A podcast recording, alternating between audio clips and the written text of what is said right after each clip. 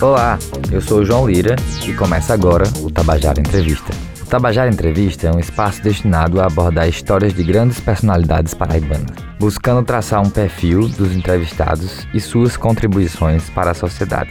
A proposta desse episódio é um pouco diferente. Costumamos trazer um convidado para falar sobre suas peculiaridades, mas não existe maneira melhor de conhecer alguém do que entendendo o seu seio familiar. Por isso, no episódio de hoje, nós vamos bater um papo com os membros da família Lira, quatro grandes personalidades que saíram de Cajazeiras para o mundo: Bertrand, Buda, Nanego e Soia. Olá. Essa semana eu vou aí, Buda. Eu vou levar uma cerâmica aí. Venha. Peraí que eu tô ajeitando aqui. Como você pode perceber, eu também sou um lira. Então, de vez em quando, eu vou chamar eles de tio, tia, pai. Não acho estranho. Isso daqui é um grande encontro de família. Budinha tá em Tabatinga. E é. É. tá muito frio, Budinha. Botar na praia. Tá, mas é o jeito. E a gente pode começar agora.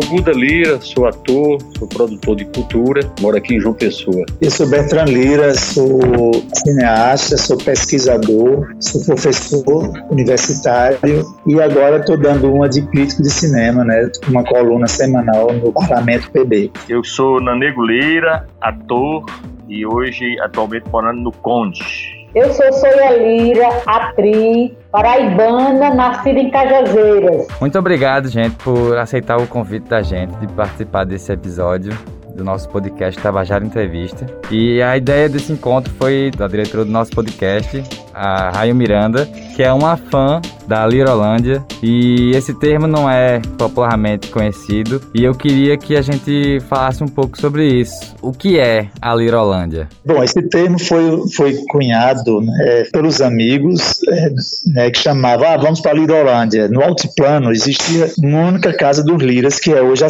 a, é a casa original da gente, onde atualmente mora Maninha, Soia e Paula, nossa irmã mais nova. Mas também Lirolândia ficou também um sinônimo de um espírito, um, um modo de ser, né, de brincalhão, de cômico, alegre e também artístico, né, porque tem cineasta, tem atores, atrizes. É isso, é a Lirolândia. Quem é que faz parte da Lirolândia? Olha, na, na, família, na casa principal são três, Soia, Paula e minha mãe, Maria do Carmo. Aí tem minha irmã Ângela, que tem três filhos e netos, e aí com ela mora Juliano, mas aí o Rafael já mora no outro, noutra casa, no altiplano. Tiago mora também no outro, no apartamento. Aí tem Fátima, nossa irmã mais velha, que mora aqui também no altiplano, no apartamento. Buda também, né, com Marcelina, né, que se agregou a Lirolândia, a companheira de Buda, tá também mora aqui no altiplano. Então na nossa rua aqui na Silverindiataí tem duas casas de liras. E quem mais? Aí tem é, netinho, que é um neto, bisneto, né? É um sobrinho neto que mora, veio morar aqui recentemente, tá morando aqui no Altiplano. E é por aí. Tem Rafael, Tiago, é, dá em torno de sete casas, sete núcleos familiares. Vinícius,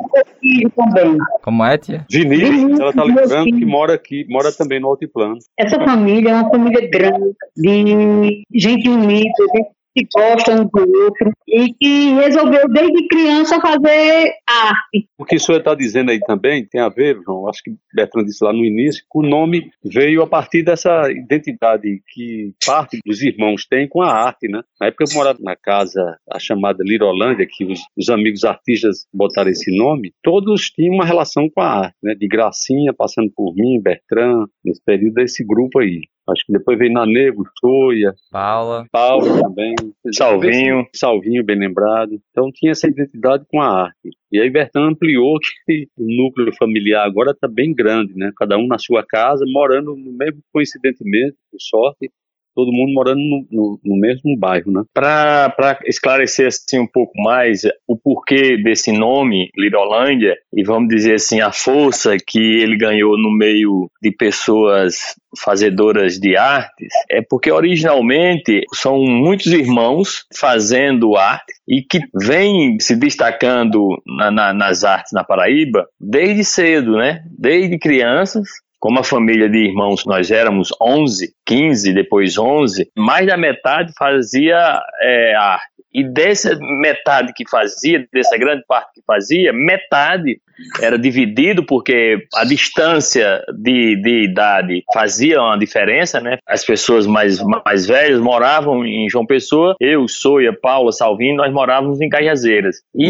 e cada um na sua cidade, cada um no seu lugar, fazendo fazendo teatro, fazendo arte. Bertrand Cinema, Gracinha Fotografia, né, Buda Teatro. Então, é evidente que esse, essas pessoas tinham relações diversas. Então, depois todo mundo passou a morar no altiplano e onde convergiam várias pessoas, né, vários artistas. Inclusive, o, o, o bloco Cafuçu chegava a se concentrar na Lirolândia. Nasceu lá mesmo, no altiplano. É, no altiplano, enfim. Então, tem essa coisa muito forte por conta da arte e, evidentemente, por conta das graças, das brincadeiras, da maneira dos irmãos Lira de encarar e levar a vida. Jesus, você foi a pior coisa que já me aconteceu. Só escrevo porque teu filho Josué me pediu. Eu falei para ele que você não vale nada. Mas ainda assim, o menino pôs na ideia que quer te conhecer. Eu queria falar um pouco, puxar um pouco o que Tia Soia falou e o que Paim falou também. Vocês vieram de, do interior, né, da Paraíba, uma família muito grande e mesmo assim a maioria, ou pelo menos a metade, saiu como artista eu imagino que com essa quantidade tão grande de artistas numa família tão grande, me parece que a família eh, em si impulsionava e incentivava essa arte dentro de vocês, assim, no ambiente familiar. Os pais de vocês é, incentivavam essa fazer arte? Como é que funcionava isso? A própria cidade favorecia, né? que tinha uma movimentação nessa área de teatro. Isso, em certa medida, pelo menos para mim, funcionou assim, que acabei encontrando o teatro próximo de casa, né? vendo o teatro na, na rua, mas, mas também tem uma certa, uma certa espontaneidade nisso, né? Que acabou que a rua, nós morávamos lá em Cajazeiras, tinha uma movimentação grande também. Era uma rua conhecida como uma rua do barulho, a rua que se movimentava, fazia São João, fazia festas. E acabou que, por exemplo, a geração do Nanego, Soia e Paula, Salvinho, tiveram essa oportunidade porque na rua tinha essa, esse movimento. Aconteceu dessa maneira, eu acabei em fazer teatro com outras pessoas, com outros grupos lá de Cajazeiras. Mas começou na rua. Não, eu comecei a fazer teatro lá, vendo os meninos, Bertrand e Bunda, fazendo a Paixão de Cristo. Aí se deu essa vontade, de, essa paixão de fazer arte também, junto com o Nanego, com a turma lá na Jimbulim. Isso lá em 1974. E a gente fazia teatro de rua, que era o grande chão, a grande história na, na época lá em Cajazeiras. E a gente se juntava e fazia esse espetáculo, levava o teatro para a periferia. Isso era o que eu lembro mais e que foi muito importante. É, tem uma coisa que Buda lembrou aí que é importante, de fato, a rua em Gino Rulim, que é uma rua que eu acho que tem talvez uns 150 metros de comprimento, e ele tem ali umas 20 casas, mas era uma rua hoje olhando, né, depois desses anos passados, é uma rua que era inquieta. Tem um ex um ex jogador de Cajazeiro que era famoso e ficou famoso porque o, o estádio hoje da cidade é o nome dele perpétuo. Eu me lembro que ele tinha uma frase que era muito interessante. Ele morava lá. Ele dizia: essa a Engine Rulim é uma rua pequena, mas tem de tudo. Vai de puta a artista. Naquela época já havia uma diversidade muito grande né, revelada ali ou não revelado. Mas era uma rua com seus segredos, né, com, com muita criança, né, misturado com adultos. É, eu lembro que, que faltava muita energia à noite é, na cidade então era o momento de reunir todo mundo em, em torno de, um, de, de, uma, de uma senhora chamada Dona Júlia, né, crianças, adultos, e para ouvir histórias. Então era uma coisa que, que impulsionava e que, e que incitava, pelo menos, a minha imaginação. E aí tinha esse grupo de crianças ali que escutavam aquilo ali, e meio que liderado por, por Eliezer, a gente começou a exercitar essas coisas que a gente via e que a gente estudava. Era uma rua também que no, no final, ou dependendo do ponto de vista, no final ou no início dela, nós tínhamos um, um açude, até hoje é um açude que traz muita história para todos os moradores da cidade. É Deu origem grande. a, a é, cidade, né? Na outra ponta tem uma igreja, uma igreja de Nossa Senhora do Carmo, e ali passava de tudo, né? Então tudo a gente, enquanto criança, a gente ia, reproduzia ou, ou criávamos em cima daquilo que a gente via. É, ficava no centro da cidade, né? Era um, um núcleo da, da origem da cidade. E a praticamente 300 metros você tinha um cinema, que é o cinema tradicional ali, o Cine Eden, né? Que era um, um espaço que a gente frequentava muito, né? Antes da gente vir para João Pessoa, o cinema era, era a, a, grande diversão também, né? É. Bem do circo, né? Porque os circos tradicionais também marcaram muito a, a gente aqui, porque os circos iam para o interior e era um, uma coisa assim maravilhosa, né? Além das festas populares, essas coisas todas. Então, tem a coisa particular que o Naneco falou da, da própria rua e a cidade, de um modo geral, tinha essa efervescência, né? A cidade em si, né, ela era muito, ela ainda é muito cultural, né? Mas voltando para a família de vocês, a nossa família, né? Os pais de vocês, como é que eles viam essa busca pela profissão artística de vocês? É interessante é que papainho, ele era um homem conservador, né, um homem de uma certa época, mas ele nunca reprimiu, né? Ele não era assim também de estimular, de orientar nesse sentido, não. Mas eu mesmo me surpreendia com a, a benevolência dele de deixar, por exemplo, Soia, que era criança, entrando na adolescência, Nanego, Paula e Salvinho viajarem né, para o Brasil, por várias cidades, para todo o Brasil, com um projeto. Bom, viajou Pessoa para Piolim, né, Luiz Carlos descobriu eles lá e trouxe para eventos aqui em João Pessoa, apresentações e tudo. E eu, eu já morava aqui, eu ia assistir no Santa Rosa, na Piolim e tal. E também depois eles foram selecionados no projeto Mambembão e circularam o Brasil todo. E meu pai deixava isso naturalmente. Luiz Carlos, aquele cabeludo, chegou no início e chocava um pouco ou deixava desconfiança na cidade, mas papai permitia, né? Manhã também, né? Até onde eu sei, nunca colocou nenhum empecilho, né? Muito tempo depois a gente descobriu ele era um artista frustrado, ele queria ser cantor, só cantava quando bebia, né? Então cantava muito.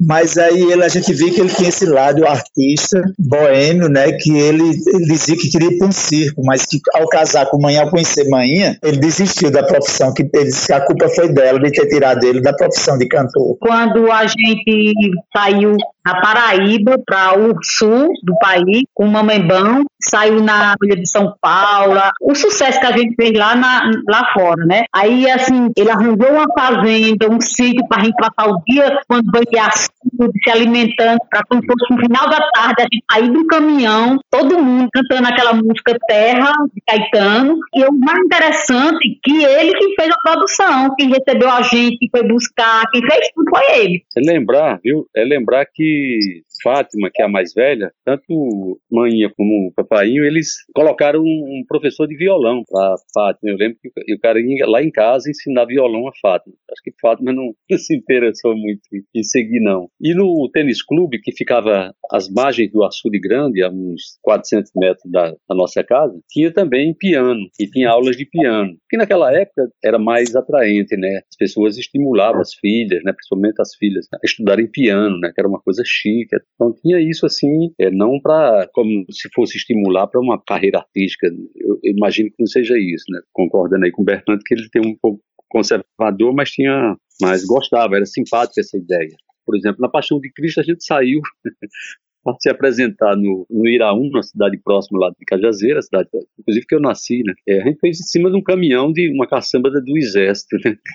Então, assim, havia uma certa liberdade para essas coisas todas, entendeu? Eu, quando eu fui, por exemplo, eu estava aqui de João Pessoa, eu acabei fazendo farmácia, porque tinha que fazer na área médica, eu nem tinha muita vocação para ir para isso. E um, dois, três anos depois, eu resolvi, fiz uma carta para ele pedindo para fazer o curso de educação artística que surgiu por volta de 1977 aqui em, em João Pessoa. E ele me deu o dinheiro para fazer a matrícula do, do, do, vestibular e etc, entendeu? compreendeu a, a situação.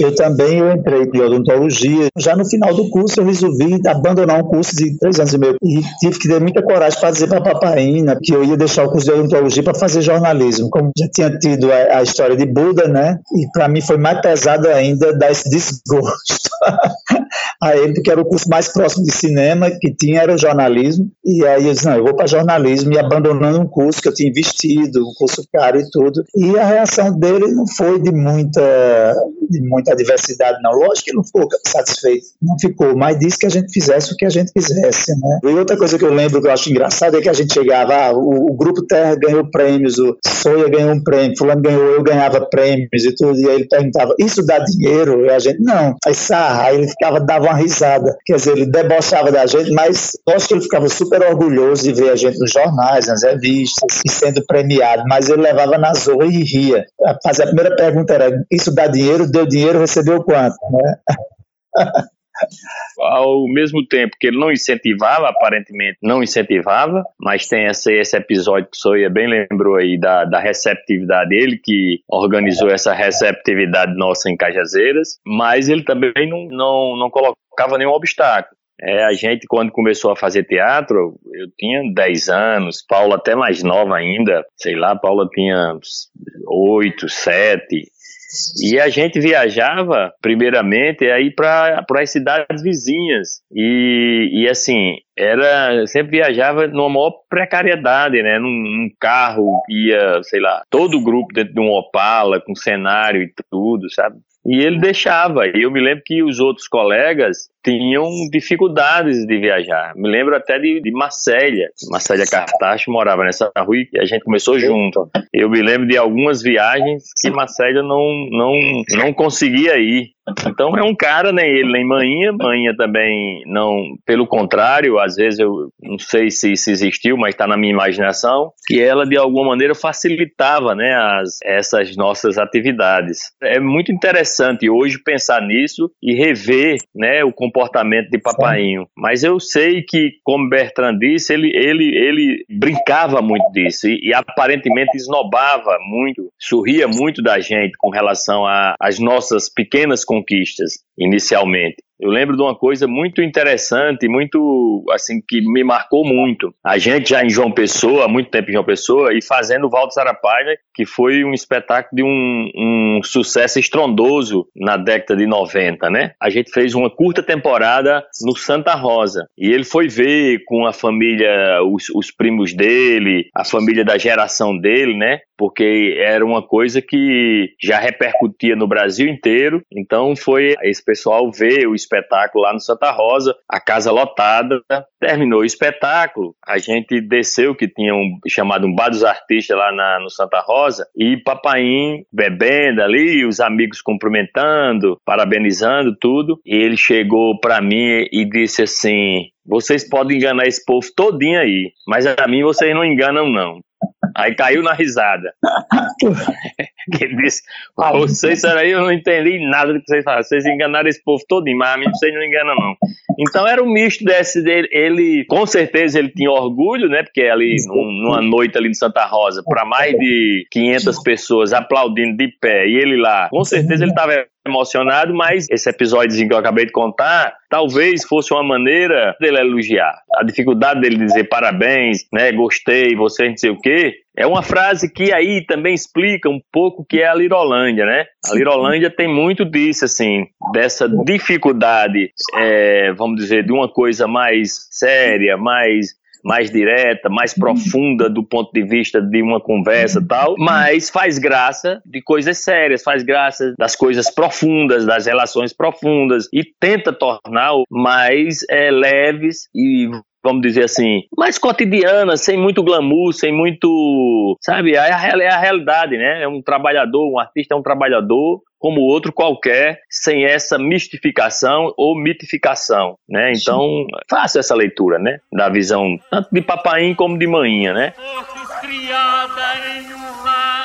Maria Virgem Ei. Santíssima, Mãe de Deus e dos homens. Pode pregar aqui não! Tia Soia, você, por ser mulher, né? Você não é a única artista da família, tem tia Paula também, mas você sentiu que existia uma resistência do seu pai, da sua mãe, é, sobre você, por ser mulher, estar entrando no mundo das artes, enfim, por estar sendo é, é, divergente de, do que as pessoas imaginam assim de uma mulher é, do interior, enfim. É, você pode falar um pouco dessa experiência sua? Meu pai e minha mãe nunca nunca botou obstáculo para fazer.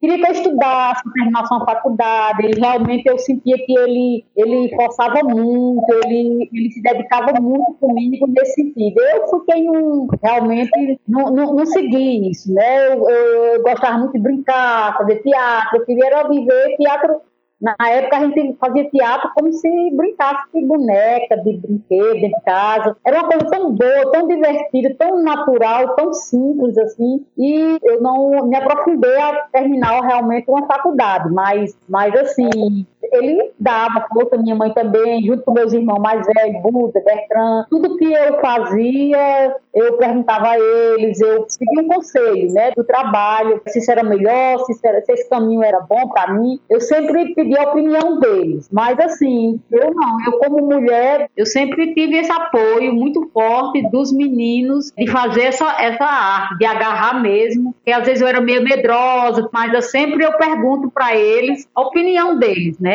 foi muito livre, muito bom essa, essa, essa harmonia da gente. Por isso que eu digo assim, que a gente brincava muito, muito mesmo, mas agora, depois de, de já madura, a gente tem essa, essa, essa, essa união, essa, de estar junto, de ajudar, de, de, de, dar opinião. É muito bom isso. E é, eu gostei muito do que você falou agora, Tia, sobre a vida pessoal e a vida profissional se misturam, né? Eu queria ouvir um pouco disso dos outros também. Como é que, como é que se dava essa, é, essa mistura mesmo, assim, da vida pessoal e profissional de vocês? Ela se estreitou, né? Se aproximou mais nessa fase já quando Nanego, Soia, Paula e Salvin já estavam aqui, vieram para cá, né? Eles vieram morar aqui, se aproximou mais. Eu lembro de iniciativas minhas, algumas de forma espontânea, Outras não, bem, bem já focado naquilo que eu já sabia fazer. Por exemplo, quando eu já estava assim participando da organização de teatro, já tinha ido para o Mambembão com um projeto, com o espetáculo Paparrabo, eu tinha uma, um universo de relações e lembro muito claramente que o, os espetáculos eram selecionados, os técnicos da FUNAP vinham para João Pessoa ou vinham para as cidades para escolher os espetáculos, né? Marcelo Souza, um amigo que eu conheci na Funarte, e ele perguntando o que é que tinha. Eu digo, vale a pena ver Beijo de Estrada. E ele apostou, né? Porque eu já tinha feito uma bemão, ele, ele gostava muito da minha atuação como ator e também na, na, área política. Eu lembro que a gente saiu de manhãzinha cedo, pegamos um ônibus, um pinga-pinga, a gente tinha feito uma farra na noite anterior e fomos para Cajazeiras. Os meninos se prepararam lá e fizeram a apresentação no tênis clube. E aí ele saiu impressionado, porque o espetáculo já estava bem afinado. Passou por, por um aprimoramento o Luiz Carlos deu uma força muito grande e não deu outra, né? Com pouco tempo saiu o resultado. É tanto que eu, que eu até fiz questão, né, Nego? Se, se vocês acharem por bem, já tinha experiência, não é? Eles ainda eram adolescentes, pré-adolescentes, eu posso até acompanhar vocês no Bambebão. O grupo decidiu, não, vamos juntos, e foi bom mesmo. Eu acho que, eu acho que foi importante, assim, ter, ter acompanhado o grupo, né? Eu, particularmente, precisava viajar, precisava sair, mas também não fiz por isso, fiz porque eu acho que pela experiência participava. Mas é evidente que isso é um, um episódio e eu acho que a gente se aproximou mais vamos dizer que dos 20, 30 anos para cá, a medida que foi amadurecendo, né? Mesmo, por exemplo, eu, e eu acho que os meninos, assim, têm alguma experiência com cinema, mas é diferente da experiência de Bertrand. Bertrand, de fato, estudou, é, tanto na prática como teórica, foi fundo, né? Mas a gente, claro, que tem um olhar de público, um olhar, uma certa sensibilidade pela experiência, a gente fez por outra, tá falando uma coisa ou outra, e aí se dá, né? E, claro, e hoje, mais do que nunca, todo mundo torcendo um para o outro, né? Para que todo mundo, sempre foi assim, né? Que dê certo. Embora, às vezes, briga, às vezes puxa os cabelos, cabelo, não sei o quê, mas em todo canto tem isso, né? No fundo e no raso, todo mundo fica torcendo, dizendo, ó, oh, é melhor que faça assim, faça assado, quer dizer, agora mesmo, na Nego, eu e Soia, quer dizer, tenho conversado mais com na Nego, a ideia é da gente até aprontar algumas coisas, né? Eu tomara que venha mesmo, porque tá na hora que a gente já tá mais maduro, já tá mais experimentado, vamos, vamos, vamos é isso. Tá na hora mesmo. Tá aí presa. Que homem? Ficasse doido, foi? E doido. Eu passei foi a noite inteira em luta com esse bicho. Pensou em lira, pensou em piolim, não tem, não tem outro jeito. Eu queria que vocês falassem para mim como é que surgiu o grupo de teatro piolim, como é que ele conversou com a escola, o que é que tem a ver o grupo do piolim com a escola piolim. Enfim, conta pra mim aí a história da piolim, por favor. Olha, eu conheci Luiz Carlos aqui quando cheguei para estudar no colégio estadual. Ele, tanto eu como Roberto Cartacho, ele, ele, ele, ele nos levou para o movimento de teatro amador que tinha na cidade. E depois ele fez a, a proposta de fundar o Piolim. Antes da fundação mesmo, do, de, vamos dizer, de ocupação do, do, dali do centro, hoje onde é o Centro Cultural São Francisco, né, da igreja e, do convento, nós tivemos a experiência de morar ali naquela rua, quem vem da rodoviária, subindo para a Praça Pedro Américo. Luiz Carlos inventou de alugar uma casa por ali, um sobrado, um vão lá, e a gente morou um tempo. Na verdade, a escola Piolim surge como um, espaço de teatro. A ideia era essa, os caras sempre tiveram esse sonho. Depois se manteve o trabalho de teatro, mas também shows e trabalho educativo. E era natural, porque é, da essência de Luiz e de todos os que fizeram a fundação do teatro, inclusive essa nova geração, que é Nanego, Soia, estou falando Nanego e Soia, foram os que ficaram. Né? O Piolim Grupo de Teatro permaneceu como atividade fundamental e essencial no, no, no Piolim. O Piolim Grupo de Teatro, na verdade, é uma, é uma junção do que sobrou do Grupo Terra, né, com a presença de Nanego Soia e mesmo Servilho. Né, Servilho chegou a fazer espetáculos com o Eliezer. Não sei se fazia, se era do grupo Terra, exatamente da Gema. Mas o, o Piolim Grupo de Teatro surgiu aí, quer dizer, teve mais presente dessa fundação do Piolim Grupo de Teatro, se constituindo até legalmente, mas na Negra e Soia. Né? Eu vim numa, numa, fase depois. Mas, assim, aproveitar, é, João, que eu, eu acho que eu e Nanego, nós tivemos uma importância muito grande para o que é o Piolim hoje, desde a criação do, da existência permanente de um teatro, porque o teatro nunca foi concluído, aliás, até hoje, mas também hoje é outra história, né? foi sempre outra história. O teatro passou praticamente de 2006, não é isso, Nanego? Até parou um dia desse de funcionar. Mas é um trabalho essencialmente meu e de Nanego. Nós fizemos aquilo, aquele projeto de teatro. Nanego foi primeiro, né? A partir de 95, 85, na verdade, 86, Nanego passou a administrar a Escola Piolim. E aí teve todo esse projeto, fiz junto com ele, teatro, etc, etc. Então, hoje eu tenho, claro, já tinha essa clareza, hoje eu tenho mais clareza porque nós fizemos um trabalho muito grande, claro, não fizemos nenhum favor, né? Porque nós fomos, somos frutos desse trabalho do Piolim e, e, e fazíamos porque, porque é da nossa essência, né? Da nossa atribuição, vamos dizer, profissional, é, é, pessoal, etc. A gente jogou ali. Então, assim, o Piolim tem essa mistura, dessa presença forte da Lirolândia por conta dessa história, né?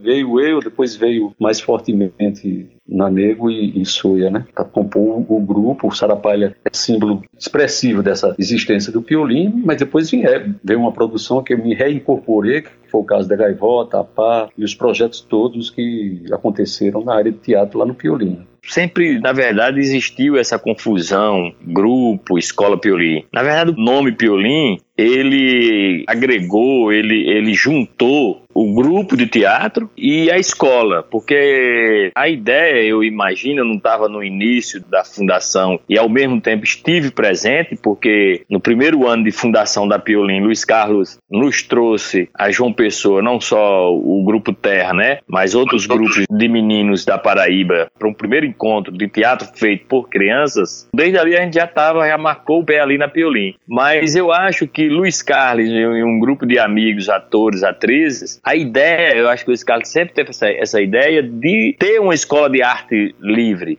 não só para um público de baixa renda, mas para toda a cidade de João Pessoa. Evidentemente que ela, ela se tornou mais conhecida no trabalho mesmo para esse público de baixa renda. E, e é um trabalho que é fantástico. Passando esses anos, você olha para trás, né? Você imaginar um grupo de pessoas que invadiram, né, ocuparam um, um anexo do hoje que é esse centro tão importante que é o, o Centro Cultural São Francisco, né? Que é um monumento arquitetônico, acho dos mais importantes do Brasil. Né, a Piolim inicialmente era ocupada ali numa construção, um anexo, que era uma antiga escola estadual do Roger. Além do trabalho de cursos livres, vamos dizer assim, ele mantinha uma atividade constante, shows, eu lembro que foi ali que um primeiro show de Elba Ramalho só não foi feito porque choveu muito, foi transferido para o Astreia, mas do grupo Folhas, posteriormente, e que eu estive presente, tomando conta do bar, um grande show de Cátia de França, lançando seu primeiro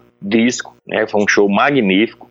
ela com sua sanfona, enfim, e nós vimos ali dentro circo, uma lona de circo, em que a gente fazia teleteatro ou era uma imitação do que era um teatro feito na televisão, só que era feito ao vivo num picadeiro de circo. E esse espetáculo ele tinha continuidade, a cada final de semana ele, ele continuava, ele, ele não se encerrava naquela semana. E eu me lembro que até o grande ator que já faleceu, Ednaldo do Egito, fez parte desse elenco. A Piolim foi uma verdadeira esponja. Várias pessoas de teatro ligadas à cultura, ela de alguma maneira ela contribuiu com a existência daquilo lá. Então, quando foi feita a grande reforma e a restauração lá do convento São Francisco, o Piolim foi convidado a sair e aí foi desencadeada uma grande campanha nacional para que o governo do estado da época oferecesse um outro espaço, já que a sociedade percebia como um, um trabalho importante. E Luiz Carlos, na sua loucura, vamos dizer assim, uma loucura saudável, né, de alguma maneira ou não, foi escolher ali o, onde hoje a Peolim existe, ali ao lado da Bica, que aquilo ali na época era uma fazenda, um, né, um, um lugar absolutamente esquisito, era um grande sítio, né? mas ao mesmo tempo um espaço maravilhoso para efetuar o trabalho que foi desenvolvido na Peolim, de criação e de, de escola, que até hoje existe, enfim. E só com o tempo é que a gente fez a separação de fato, o que era escola Piolim e o que era grupo Piolim. Esse nome Piolim com o Val da Sarapalha, porque a gente andou muito, então a gente tinha que dar muita nota fiscal. As pessoas, as outras pessoas que administravam a escola, disseram: não, gente, a gente precisa separar isso. E a gente viu a necessidade de substituir o nome de escola por grupo. Então é essa confusão e essa mistura que, na verdade, é uma coisa só em que, alguns momentos, pessoas ligadas so, somente ao fazer teatro cuidava né, e, e dispunha sua força de trabalho para a escola, para essa, essa escola livre de, de artes como era, foi o meu caso, foi o caso de Buda, né? foi o caso do, de Luiz Carlos durante muito tempo, de Servilho, que chegou a ser professor, Ângelo, que já morreu, a própria Márcia Lucena deu uma contribuição muito importante lá num período de 10 anos, à frente da coordenação pedagógica lá da Piolim, enfim, e várias pessoas aqui da cidade e fora da cidade passaram pela Piolim e contribuíram de maneira muito significativa, né? E hoje tem tem pessoas lá, estou já há algum tempo afastado, o grupo também está há algum tempo sem fazer nada, mas a escola,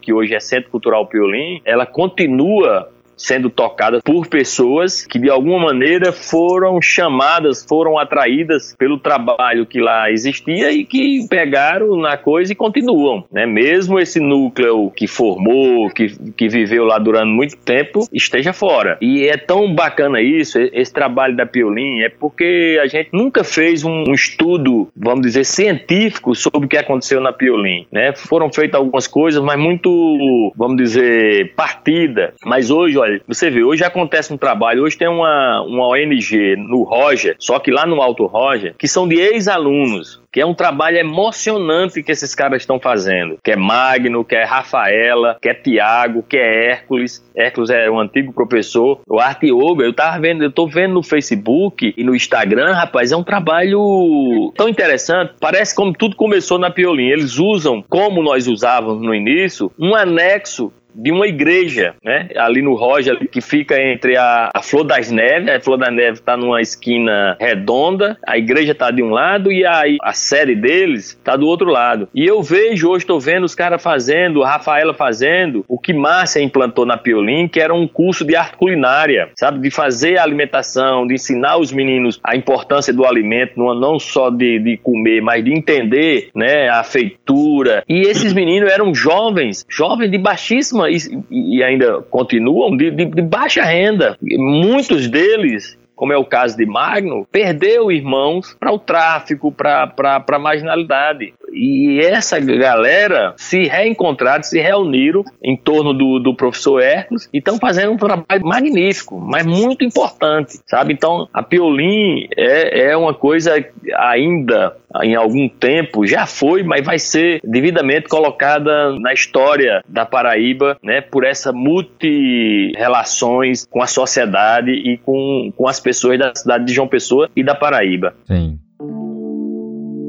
Na verdade, assim, a história, a história da Piolim, ela se confunde com a história da, da Lirolândia, né? E, assim, é, é muito interessante, né? É, é, muito feliz. Eu acho que essa história mesmo dos Liras é uma história muito feliz. A gente é porque tem um... Nós não temos essa coisa de, de exaltar e nem de propagar de maneira positiva a nossa história. E a história dos Liras na cultura, na cena paraibana, é a história do teatro, é a história da Paraíba. De pessoas que fazem história e, e, e continuam vivos fazendo essa, essas histórias, né? Você percebe que são pessoas que atuam em várias áreas, né? Por exemplo, o próprio bloco Cafuçu é um equipamento, é, um, é uma agremiação cultural, na minha opinião, das mais importantes para a prévia carnavalesca da Paraíba. É um bloco que ele, ele resistiu à força de outras culturas, porque o, o que é folia de rua, ele foi engolido pelo Carnaval da Bahia, por trio elétrico, não sei o quê. E o Cafuçu resistiu isso de uma maneira muito própria. E, de fato, é o maior bloco de prévia carnavalesca e o mais alegre. Se não for o maior, porque eu acho que já é, porque não tem, não tem trio, não tem nada para ocupar espaço na avenida, é o bloco mais autêntico e mais irreverente, mais alegre que tem e tem atraído a atenção de outras cidades e outras cidades copiando esse esse modelo do Cafuçu por essa autenticidade, por essa alegria, por essa por essa vontade das pessoas de estarem na rua, se confraternizando, brincando, como de fato, na minha opinião, como é e deve ser um carnaval de qualquer cidade do Brasil, sem cobrança de ingresso sem, enfim, sem mercantilizar a folia e a alegria.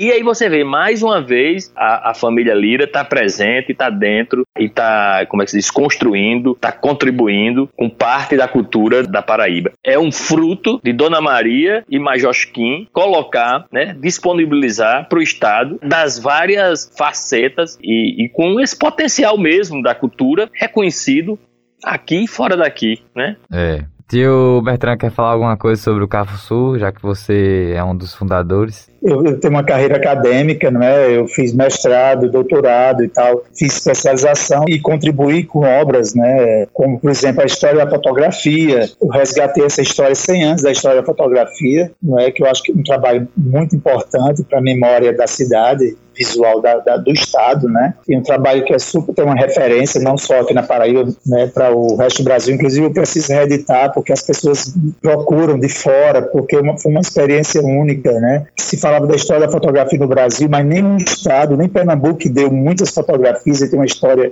muito importante, ela é citada dentro da história geral da fotografia no Brasil, mas nenhum estado tinha feito ainda, então eu fui pioneiro nesse sentido de fazer a história da fotografia da Paraíba. Isso, assim, eu esqueço até dessas coisas, assim, de estar tá mencionando isso. Mas tem também a, a fundação do Cafuçu, que a gente estava envolvido, não foi só o Lira, claro, mas, mas tinha Dalice Costa, Paulo Vieira, Kennedy Costa, é, Henrique Magalhães, Torquato Joel, Márcio Bezerra, o pessoal aqui do Altiplano também, que ajudou a fundar o bloco, mas hoje praticamente eu digo, Bula é quem leva esse bloco junto com Marcelina, porque eu mesmo tenho não teria esse pique, né? De, aí depois veio a contribuição de Corrinha Mendes, né? Que é, uma, é uma, um fenômeno importante na cidade e que tem uma repercussão nacional. Né? Por várias vezes a Globo News fazia chamada ao vivo para mostrar é, é, o bloco. Né? Então, para dizer como, ela, como tinha uma repercussão. E criaram-se outros Cafuçus. O de Olinda, é, I Love Cafuçu, eles dizem, o original é da Paraíba. Ah, já tem Cafuçu do Cerrado, já tem Cafuçu em Cajazeiras. Ah, é uma contribuição que a gente nem... É claro, quando a gente para e pensa, a gente sabe da, dessa importância. Então, a gente tem uma, uma participação muito grande nessa, nesse movimento, que coincide também com a Piolim, né? Eu não era atuante na Piolim, mas frequentava demais a Piolim. Era um espaço cultural muito importante naquele período, né? alternativo, naquele momento de efervescência cultural, de descoberta, de abertura política, de os movimentos sociais se organizarem depois de uma ditadura ferrenha. E com a abertura, a gente entrou no movimento de cinema, os movimentos sociais, contribuiu com a democratização do país, né? A Piolim foi fundamental na, no processo de democratização, né? Os artistas colocando a cara, é, atuando na política, atuando né, no seu espaço artístico e tudo. Então, tudo isso merece uma história, né? Eu acho que, eu não sei se tem uma dissertação de mestrado sobre a Piolim, se eu não me engano tem, né, Buda? Uma menina fez na área de educação, mas pelo menos um, um certo período, o mestrado dela. Quem quiser saber um pouco também da história da Piolim, esse documentário Crias da Piolim, ele está no YouTube, no meu canal, a propaganda. Olha aí, gente. Gente? Tem é, um média-metragem de 55 minutos. Então, é, quem quiser conhecer esse trabalho, acessa lá meu canal no YouTube, tem alguns filmes lá disponíveis. Quem tiver aí escutando a gente, depois de terminar esse episódio, vai no YouTube, procura Bertan Lira, cria Japiolim, com certeza vai ser muito interessante. Os meninos fazem teatro como jogam bola.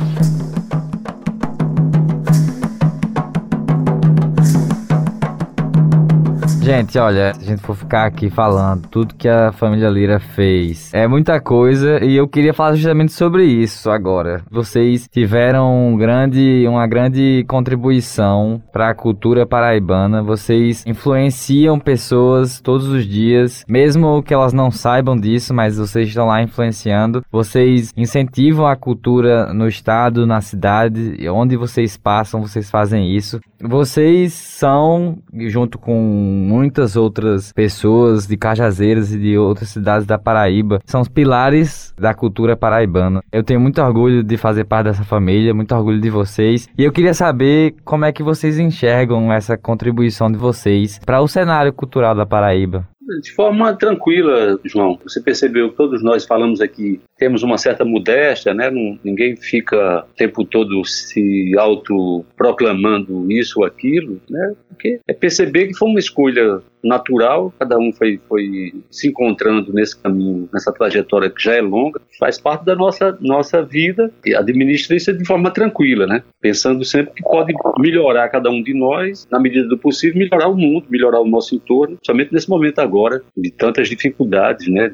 Nesse pesado, parece um pesadelo isso que a gente está vivendo. Quando você fala assim, a gente espera que isso seja inspirador para o bem, né? Para um outro caminho, não é? Eu, eu só penso nisso. A importância de que pelo menos a gente, vamos dizer, escapou, escapou bem, né? Quem vem de Cajazeiras do Sertão para tentar se firmar como gente, como profissional, como cidadão e cidadã. Para mim é um orgulho muito grande de ter contribuído e até hoje contribuir, né, pelo para o cenário artístico paraibano. Gostaria muito, muito mesmo de contribuir mais, mas a gente está vivendo essa, essa loucura toda que está acontecendo no mundo todo.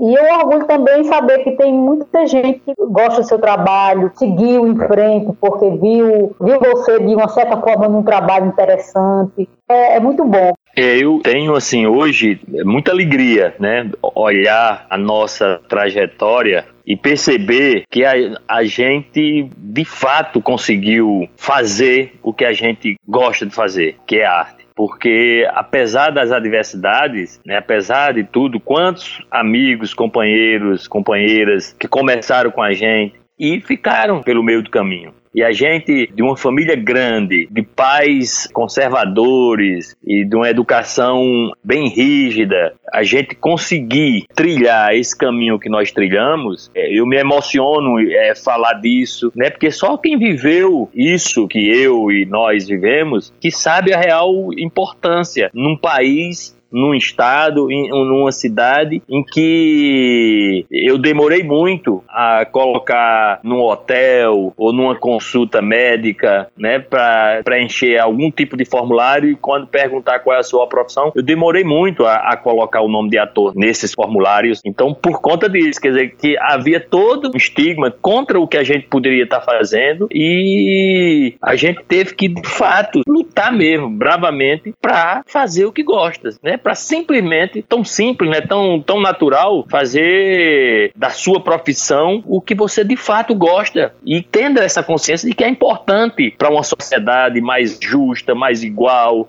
mais humana, mais próxima, coisas que nós perdemos ao longo da vida, essa relação que a gente tinha no interior. Bom, é isso. Eu agradeço muito aos meus pais, né? Meu pai e minha mãe, Major Chiquinho e Dona Maria. Meu pai sustentando 11 filhos e tal, e a gente estudava aqui na capital com muita dificuldade. O restaurante universitário é que nos salvava. e você deixar um curso que dava uma certa estabilidade financeira para ir um curso que arriscava como artes e jornalismo, né? Então, isso foi muito positivo nessa decisão, né? E assim, eu fico muito feliz que a gente esteja, bom, eu estou realizado profissionalmente, né? Estou fazendo o que eu gosto, entrei na academia, a academia me ajudou muito a, a fazer cinema e que também eu reconheço essa contribuição que a gente está dando à cultura, né? Isso me enche de orgulho, né? É, de saber que a gente está estimulando pessoas a também a seguir essa trilha e também contribuir com nossos trabalhos. Isso me deixa muito feliz. E ainda tem muito tempo aí pela frente para a gente fazer, né? E outra coisa, assim, fazer, eu quero marcar aqui que nosso sobrinho também, que está entrevistando, além de estar tá um profissional da imprensa, da mídia, ele é também fotógrafo, né? Então está continuando a tradição. pois é, vocês plantaram uma semente muito fértil, né? Todos vocês famílias, vamos dizer assim, normais, têm coisas que não se envolvem muito bem, que é discutir política, futebol, essas coisas. E eu queria que vocês falassem para as pessoas que estão ouvindo, o que é que cria confusão numa conversa na família da gente? Tudo. Tudo cria confusão. Tudo e nada, né? tudo cria confusão, mas ao mesmo tempo, essa confusão, ela, ela acaba, de alguma maneira, eu, eu, em algum lugar, se tornando leve, porque quando a coisa começa a engrossar de fato, sempre tem alguém para começar a fazer piada. Então, no geral é isso, acaba sendo sendo leve ou talvez não sendo tão pesado como seria para é, para outras famílias que a gente tem uma mistura muito boa, né? tem muita coisa assim, de, de, de ter, ter, próximo, ter vivido lá pelo sertão, ou pelo menos naquela região ali, tinha, tinha sofrimento, tinha seca, tinha, tinha as, as, tragédias, tinha os dramas, vamos dizer assim, né? Somente isso. Mas próximo da gente a gente tinha uma coisa muito morada, né? As pessoas eram tinham umas tiradas boas, né? A nossa avó materna, a Avelina, era uma pessoa muito engraçada, botava apelido em todo mundo. A nossa mãe tem uma, uma pegada disso. Vez por outra, mãe ainda hoje sai com algumas, algumas tiradas muito boas. Nosso pai, o, o Major Chiquinho, ele também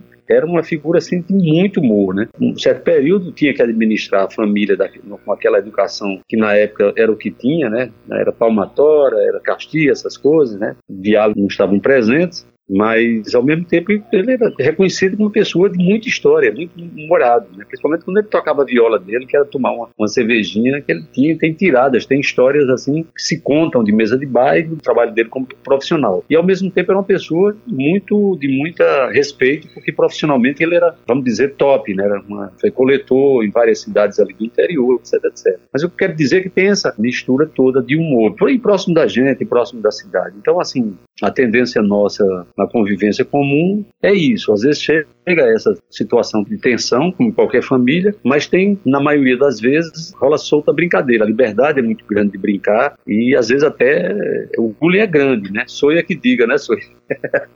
É uma coisa que é interessante, que é essa, essa dualidade que vem desde papainho e maninha, né? Que faz humor sem estar fazendo humor. Não conta uma história, não faz uma coisa para fazer humor. Então, às vezes até mal-humorado, né? Papai muitas vezes mal-humorado, responder mal-humorado, fazia humor. Que eu acho que é a pegada da família, essa coisa abusada, né? Mas ao mesmo tempo com a capacidade de se reinventar, de se refazer muito grande. É isso que torna possível essa convivência com muita gente, né? Bom, essa parte aí eu não tenho muita paciência, não. Na hora eu caio fora. Isso aí eu pego o beco. Ou senão tira, ela tira de letra, é porque ela tá com, não tá querendo dizer. Mas tira onda com a cara de todo mundo também quando quer.